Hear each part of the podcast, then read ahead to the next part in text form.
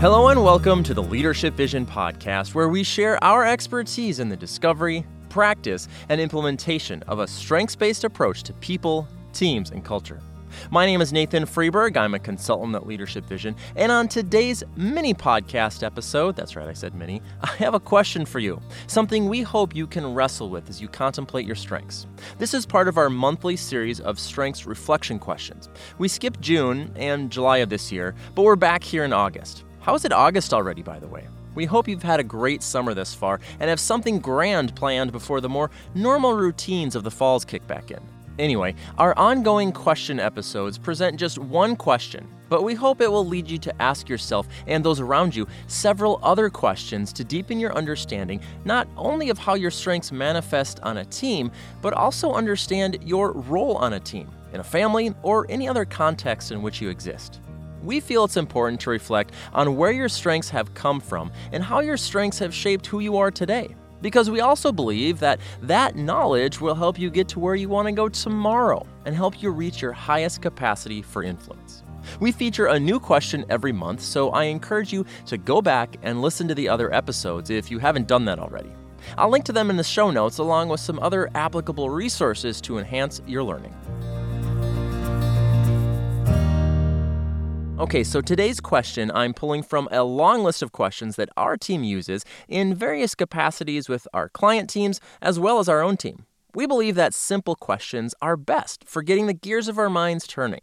That said, this question may require just a bit more thought on your end if it's new to you. Okay, so here's the question. Well, it's actually a three parter, so stick with me here for a second.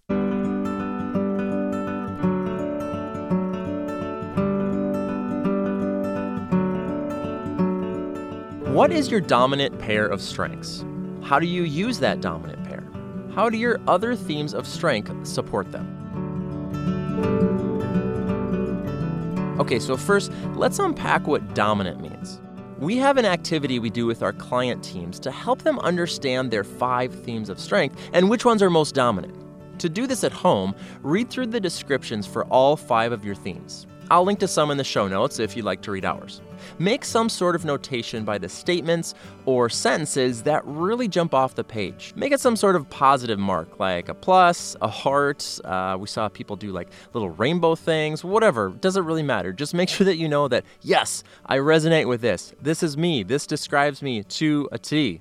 And at the same time, while you're doing that, make some sort of different notation for the parts of those descriptions that just don't resonate with you at all.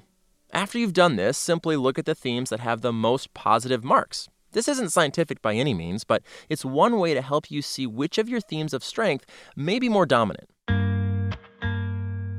For me, and I've mentioned this before many times on this podcast, ideation is by far my most dominant theme of strength. It's part of every aspect of my life, and the one that I identify with the most. For me, it's the one that has the most positive upswing, but it can also be the most challenging for me to wrangle, to harness, you know, to get it to function the way I want it to. You may have noticed I use the word pair in the first part of this question to identify your dominant pair.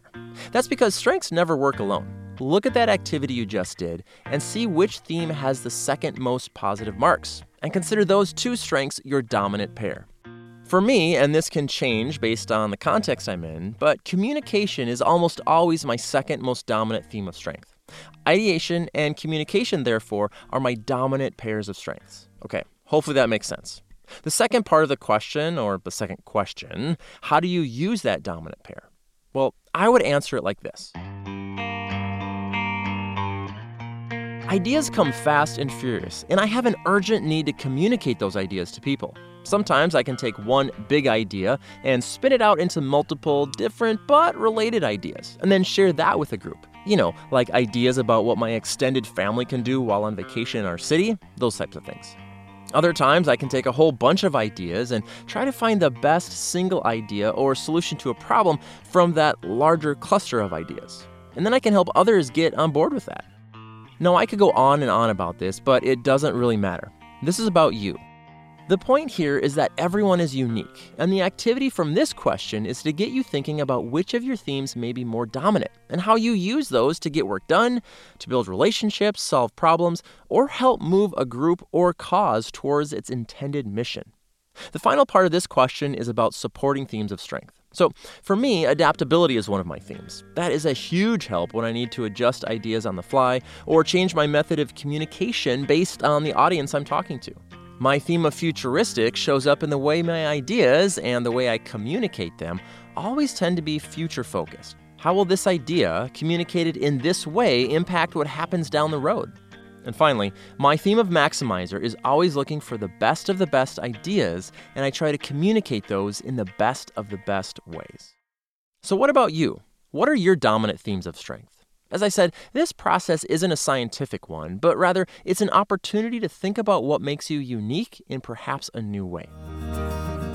After you've reflected a bit, maybe talked with a close friend or relative or a teammate, I would love to hear your answers. Our team would love to know what your dominant pairs of strength are. So drop us an email at connect at leadershipvisionconsulting.com or share a comment on our blog or on social media or click the link in the show notes and contact us. As always, we're here to help you on your journey to becoming more aware of how your strengths shape you as a person of influence.